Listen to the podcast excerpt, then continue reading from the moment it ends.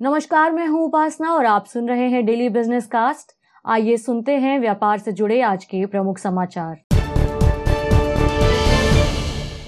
भारत में service sector की गतिविधियाँ फरवरी महीने में एक साल में सबसे तेज रफ्तार से बढ़ी हैं। बुधवार को जारी आंकड़ों के मुताबिक भारत का सर्विस सेक्टर पीएमआई फरवरी में बढ़कर पचपन दशमलव तीन पर पहुँच गया, जो जनवरी महीने में बावन दशमलव आठ पर था।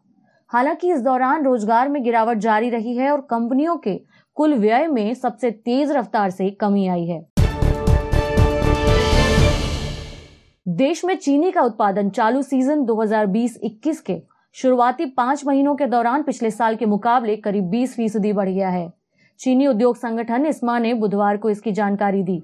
उसके अनुसार चालू गन्ना पेराई सत्र में देश भर की 502 मिलों ने करीब दो लाख टन चीनी का उत्पादन किया है, जबकि पिछले साल की इसी अवधि में चार सौ तिरपन मिलों ने चीनी का उत्पादन एक सौ पंचानवे लाख टन किया था।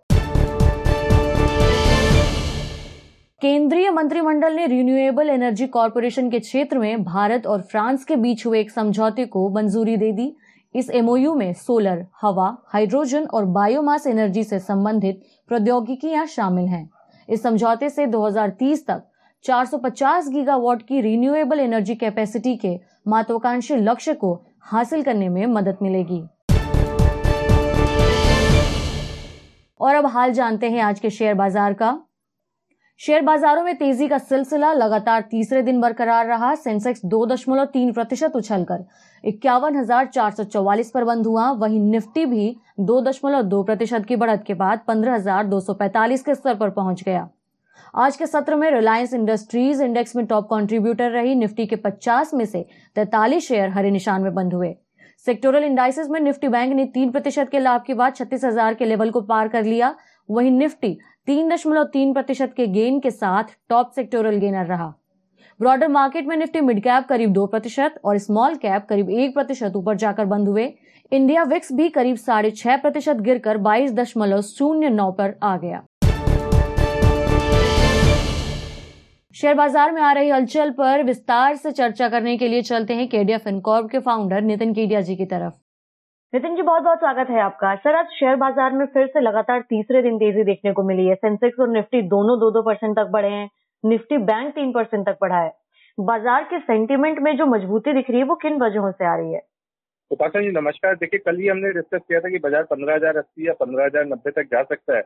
और आज सुबह जिस समय ये पंद्रह हज़ार बीस के आसपास चल रहा था, हमने अपने सभी निवेशकों को ये सलाह दी थी कि अगर बाज़ार पंद्रह हज़ार नब्बे के ऊपर जाता है तो पंद्रह हज़ार दो सौ पचास तक जा सकता है तो वो बाइंग करके चले। पंद्रह हज़ार दो सौ बीस और दो सौ तीस के लेवल पे आज हमने ट्रांचेस में सेल का कॉल दिया है, जिसमें हम पंद्रह हज़ार दो सौ बीस पे हमने फ़र्स्ट लॉट सेल किया और दूसरा लॉट हमने पंद्रह चार सौ पचास पे सेल करने को बोला है। और साथ में हमने अपने क्लाइंट्स को रिकमेंड किया कि वो पंद्रह हज़ार छह सौ पचास का इस महीने का मंथली कॉल ऑप्शन जो है, उसको बाय करके चले, ताकि उनका पोजिशन जो है वो हेज रहे। दूसरा जो आज बाज़ार में सबसे बड़ा उछाल दिखा, वो मुझे लगता है कहीं ना कहीं रिलायंस की वजह से लगा। जो साढ़े चार परसेंट या पाँच परसेंट तेज़ी में रहा तो बाज़ार में साढ़े चार, पाँच परसेंट की जो तेज़ी है तेज़ी है रिलायंस में आई है वो बहुत बड़ा योगदान उसने दिया है। सर, अमेरिका में बॉन्ड यील्ड में जो तेज़ी देखी जा रही थी, वो भी अब नरम पड़ने लगी है। अब यह एक दशमलव चार परसेंट के भी नीचे आ चुका है। बाइडन ने इधर जो दिग्गज कंपनी मर्क है, उसको जॉनसन के साथ मिलकर के वैक्सीन बनाने के लिए मंजूरी दे दी है, जिससे वहाँ वैक्सीनेशन का काम भी तेज़ी हो जाएगा। और बेरोजगारी के आंकड़े भी पिछले महीनों के मुकाबले कुछ सुधरे हुए हैं। अमेरिका से जो ये मिले जुले पॉजिटिव संकेत दिख रहे हैं हम लोगों को, उसका भारतीय बाज़ार पर कैसे असर पड़ने वाला है? देखिए भारतीय बाजारों में जहाँ तक ये यूएस बॉन्ड की बात करें तो मुझे लगता है ये करेक्शन है बॉन्ड में जो नीचे की तरफ़ आ रहा है, जिस तरीके से शनिवार को कांग्रेस ने पैकेज को मंजूरी दी थी अभी वो सीनेट में है तो ये माना जा रहा है कि ये जल्दी पास हो जाएगा। जिसकी वजह से बॉन्ड में जो है हम डिक्रीज देख रहे हैं, पर जिस तरीके से ये पैकेज लेट हुआ है, मुझे लगता है आने वाले समय में यूएस गवर्नमेंट या यूएस गवर्नमेंट का जो फोकस रहेगा, वो फोकस गवर्नमेंट बोरोइंग की तरफ़ रहेगा। वो गवर्नमेंट बोरोइंग की तरफ़ रहने की वजह से हम यूएस बॉन्ड में तेज़ी आते हुए देख सकते हैं और एक चीज़ ध्यान रखिए, जिस तरीके से यूरोप ने साथ में चिंता व्यक्त करी है अपनी बॉन्ड को देख के और अगर उनमें नरमी आती है तो ये दुनिया भर के बाजारों के लिए बहुत नेगेटिव होगा। जी। आ, सर पहले भी निजीकरण का ऐलान हो चुका है प्राइवेटाइजेशन पे हम बात कर रहे हैं लेकिन इस मोर्चे पर सरकार को ज़्यादा सफलता नहीं मिल पाई है।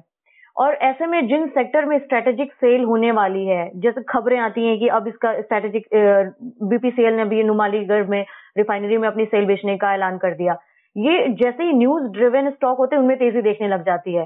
तो क्या ऐसी कंपनियों में ही इन्वेस्ट करना सही होगा, या फिर ऐसी कंपनियाँ जो बिकने वाली नहीं है, लेकिन काफ़ी वैल्यू है उनमें उनमें भी निवेश किया जा सकता है? क्या सलाह देंगे सर आप? देखिए, मेरा मानना है पीएसयू जो है, वो इस समय टॉक ऑफ़ द टाउन है तो पीएसयू में अगर निवेश करके चलेंगे तो बहुत अच्छा मौका मिलेगा और मुझे लगता है कहीं ना कहीं आगे आने वाले समय में ओ जैसे जो स्टॉक है, जो नवरत्न कंपनियाँ या जेल है, इन कंपनियों में निवेश के अच्छे मौके बनेंगे और इनमें रिटर्न जो है वो ज़्यादा आएँगे। और Union Bank Bank of Baroda इनकी तो हम बात ऑलरेडी कर चुके हैं और ये नीचे से काफ़ी ऊपर चल रहे हैं तो मुझे लगता है कहीं ना कहीं अभी भी वैल्यू बची है और वो वैल्यू निकल के आना बाकी है। उपासना जी। जी। सर एक चीज़ और कि इन स्टॉक्स में पीएसयू बास्केट में अगर कोई निवेशक खरीदारी करना चाहता हो तो उन्हें खरीदारी से पहले किन बातों पर गौर कर लेना चाहिए, किन बातों को अच्छे से परख लेना चाहिए? देखिए पीएसयू में अगर आप इन्वेस्ट कर रहे हैं तो आपको सबसे पहले ये देखना है कि गवर्नमेंट की प्रायोरिटीज क्या है। आज जब गवर्नमेंट ये कहती है कि we have no business to be in the business तो गवर्नमेंट की प्रायोरिटीज क्या होगी? और दूसरा, अगर आज अगर कोई कंपनी किसी पीएसयू को लेने आती है तो वो कौन सी कंपनियाँ होंगी? आज हम देख रहे हैं कि दो साल से जैसा कि आपने हाईलाइट की है कि कई बार ये विफल हो चुका है। एयर इंडिया अभी तक डिसइन्वेस्टमेंट पे नहीं जा पा रही है। जबकि जब मारुति का डिसइन्वेस्टमेंट हुआ था तो बहुत जल्दी हो गया था, उसमें टाइम नहीं लगा था। तो किस तरह की कंपनियाँ हैं, क्या इसमें जो निवेशक है वो उत्साहित होंगे? तो बिल्कुल हाँ ऑयल सेक्टर से रिलेटेड जितने भी पीएसयूज हैं, उनमें आपको निवेशक जो है वो उत्साहित रहेंगे। बैंकिंग स्टॉक्स जो है वो बहुत अच्छे हैं पीएसयू कंपनीज़ के अंदर। फर्टिलाइज़र जो पीएसयू कंपनीज़ है चाहे वो स्टेट गवर्नमेंट की हो चाहे वो सेंट्रल गवर्नमेंट की हो वो बहुत अच्छी है। देखिए आप ये समझ लीजिए जब सेंट्रल गवर्नमेंट इस इन्वेस्टमेंट में है तो क्योंकि स्टेट गवर्नमेंट्स को भी फंड्स जुटाने हैं तो स्टेट गवर्नमेंट्स भी पीछे नहीं हटेंगी। और स्टेट गवर्नमेंट्स भी डिसइन्वेस्टमेंट में आ सकती है तो मुझे लगता है जो स्टेट गवर्नमेंट्स के फर्टिलाइज़र या केमिकल के यूनिट्स है वो भी काफ़ी अच्छे हैं जिनमें इन्वेस्टर्स जो है वो अपना इन्वेस्ट इन्वेस्टमेंट कंटिन्यू कर सकते हैं। सर फरवरी में सर्विस सेक्टर का जो पीएमआई है वो 55.3 पर पहुँच गया है। ये, ये पिछले एक साल में इसका सबसे हाईएस्ट लेवल है। ये इंडिकेटर निवेशकों के सेंटिमेंट को भारतीय बाज़ार के लिए और ज़्यादा कितना मज़बूत कर सकता है? देखिए, जितने भी इस तरह के आंकड़े आ रहे हैं, वो सारे आंकड़े जो है वो उत्साह बढ़ाने वाले हैं और उसी का एक कारण है कि आज वापस हम निफ्टी को पंद्रह हज़ार दो सौ के ऊपर देख रहे हैं। लेकिन मुझे लगता है बैक टू बेसिक तो बैक टू बोर्ड रूम जब हम आएँगे और जब अर्निंग की कंपैरिजन करेंगे, मैं आपको एक एग्जांपल देता हूँ। आज टेक्निकली एक स्टॉक बहुत अच्छा लगा मुझे Tata consumer product and I was about to recommend that stock to my client लेकिन जैसे ही मैंने उसके फंडामेंटल्स पी पीबी वगैरह देखा तो मैं एक्चुअली डर गया कि अरे ये स्टॉक तो बिल्कुल रिकमेंडेशन के लायक नहीं है। तो अब अगर मैं टाटा कंज्यूमर की बात करूँ तो चाहे आप आई नंबर्स ले लें, चाहे मैन्युफैक्चरिंग नंबर्स ले लें या सर्विस नंबर ले लें, दोनों ही जो है वो इस कंपनी के लिए बहुत अच्छे हैं और ये स्टॉक भी आगे बढ़ रहा है। पर जब आप बैक टू बेसिक्स पे आएँगे या जब आप बैक टू फंडामेंटल्स पे आएँगे तो मुझे लगता है कि जो कंपनियों की अपनी अर्निंग से वो कितने टाइम ऑफ़ द अर्निंग पे ट्रेड कर रहे हैं, वो कितने बुक वैल्यू पे ट्रेड कर रहे हैं रिटर्न ऑफ़ कैपिटल एम्प्लॉयड उसमें क्या है, ये सारे फैक्टर्स होंगे जो कंपनी टू कंपनी डिफर करेंगे और कंपनी टू कंपनी डिपेंड करेंगे। मुझे लगता है ऐसे फैक्टर्स पे ही हमें ध्यान देके जो है, वो इन्वेस्टमेंट करना चाहिए। जब आप ये मैक्रोस को देखते हैं तो एक ब्रॉड इन्वेस्टमेंट की बात आती है एसेट एलोकेशन की, कि ठीक है, अभी सर्विसेज़ के आंकड़े अच्छे आ रहे हैं मैन्युफैक्चरिंग के आंकड़े अच्छे आ रहे हैं तो अगर मुझे सौ रुपए इन्वेस्ट करना है तो इसमें से सिक्सटी रुपीज़ या सेवेंटी रुपीज़ में इक्विटी में इन्वेस्टमेंट रख सकता हूँ बिकॉज़ आपके आंकड़े अच्छे हैं। और ये सिक्सटी सेवेंटी में मुझे कहाँ इन्वेस्टमेंट करना है वो आपको आपके जो फंडामेंटल्स हैं जो आपकी अर्निंग्स है जो आपकी बुक वैल्यू है वो आपको बताती है। जी। जी। आ, सर कल मोदी जी ने कहा है कि बंदरगाहों में भारत की तरफ़ से बयासी अरब डॉलर का निवेश किया जाएगा। इस ऐलान के बाद से इस क्षेत्र की कौन सी कंपनियों को फ़ायदा मिलता दिख रहा है सर? देखिए, चौदह हज़ार करोड़ के एमओयू साइन हुए हैं शिपिंग कंपनीज़ के और कल से अगर आप आज तक देखें तो दस परसेंट कल भी दस परसेंट की तेज़ी देखी गई थी और आज भी दस परसेंट की तेज़ी देखी गई।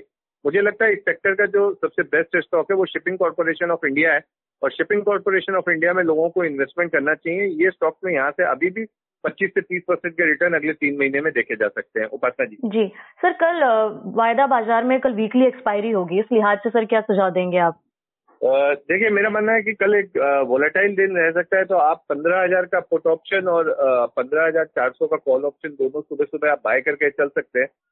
सुबह आप जब इसको बाइंग करने जाएँगे तो वीकली एक्सपायरी का आपको ये निफ्टी में सेवेंटी एटी रुपीज़ के आसपास मिलेगा।